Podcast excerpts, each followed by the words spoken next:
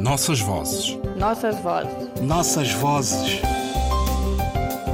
Nossas vozes. Um programa de Ana Paula Tavares.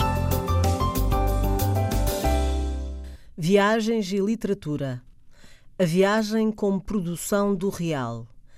A ideia de viagem liga-se a uma ordenação do espaço e à sua relação com os homens que o habitam. Uma vontade de exaustividade é assim assumida como critério, sugerindo um real africano como uma superfície suscetível de ser apresentada na sua total extensão. Uma ordem surge assim a preencher os lugares antes desconhecidos, com investimento metódico nas diferentes áreas da ciência, de forma a criar uma nova ordem, um mundo conhecido, nomeado e aceite.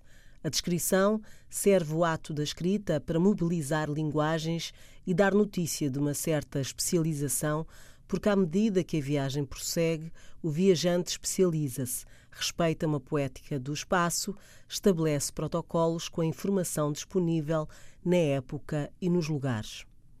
Recuperar uma obra implica, assim, retomar o ambiente da sua criação e proceder-se à análise da sua organicidade e empenho em criar o real. Os atos de manipulação discursiva que os percursos impõem e pedem. Uma viagem exige uma escrita que se lhe afeiçoou, afine os dados, construa a verdade.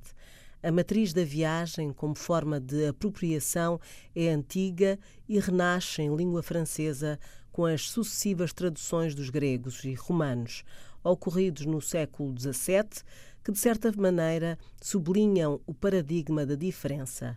Inventa-se África nas palavras de Mundimbe, os reinos poderosos e as cidades magníficas onde se acumula o marfim e os escravos e por onde passariam as rotas do ouro e da prata. René Caillé, nascido em 1799, leitor de Daniel Defoe, vai e volta vivo para contar uma viagem à mítica Tombuctu que não consegue perceber tal a diferença entre a memória e a realidade. De qualquer forma, cria um protótipo. A viagem é para contar e só a escrita a torna real. A procura de grandes eixos de acesso ao interior de África preocupa a Europa e os seus governantes e seduz os aventureiros. A ideia da existência de regiões africanas que constituíam espaços políticos que urgia contactar e que obedece a uma fórmula que engorda das informações trazidas para a costa angolana por agentes africanos, vai mudando ao longo dos séculos XVII e XVIII. Uma gramática do território à luz da geografia comanda a ordenação do conhecimento que antecede em muitos anos a ocupação e a conquista. O discurso é o da descrição e o verossímil é criado pelo estabelecimento do número de léguas, normalmente poucas, que separavam as duas costas. O conhecimento destina-se aqui a servir os interesses das grandes capitais europeias e todas estas memórias dão uma imagem do que se discutia na academia e nas chancelarias, bem como das necessidades do mapeamento das minas.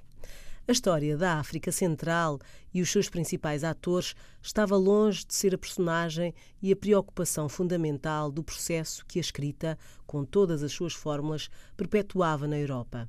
É ainda difícil de estabelecer com precisão o momento em que a informação, vinda do interior, se encontra definitivamente com a que se construía a partir do litoral. A combinação das informações elege-se como um tema central na preocupação de historiadores e outros estudiosos das várias regiões africanas. A África Central, os seus impossíveis rios, Congo, Zambeze, Kwanza, a abundância de riqueza, marfim e escravos, torna-se objetivo a perseguir. Jean-Baptiste Duville, nascido em Ambier, Normândia, em 1794, foi herdeiro de uma certa fortuna que lhe permite viajar. Visita a Europa toda, certos lugares da Índia, da Pérsia e da América do Sul.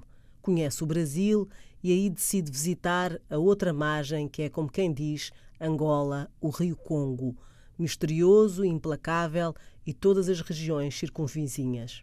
As cartas do governador de Angola, Nicolau Abreu de Castelo Branco, dão notícia de um certo francês, amigo e sócio de Cândido da Almeida Sandoval, várias vezes preso em Pungandongo escapando sempre do presídio para grandes aventuras no interior do sertão. O governador é claro, o Sr. Jean-Baptiste Deauville não é bem-vindo em terras portuguesas, nem aquelas onde a sua esfera de influência era maior.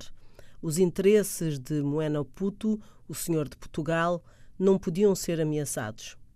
Em França, publica as suas aventuras Voyage au Congo et dans l'intérieur de l'Afrique ecnosiale, em 1828, 1829 e 1830.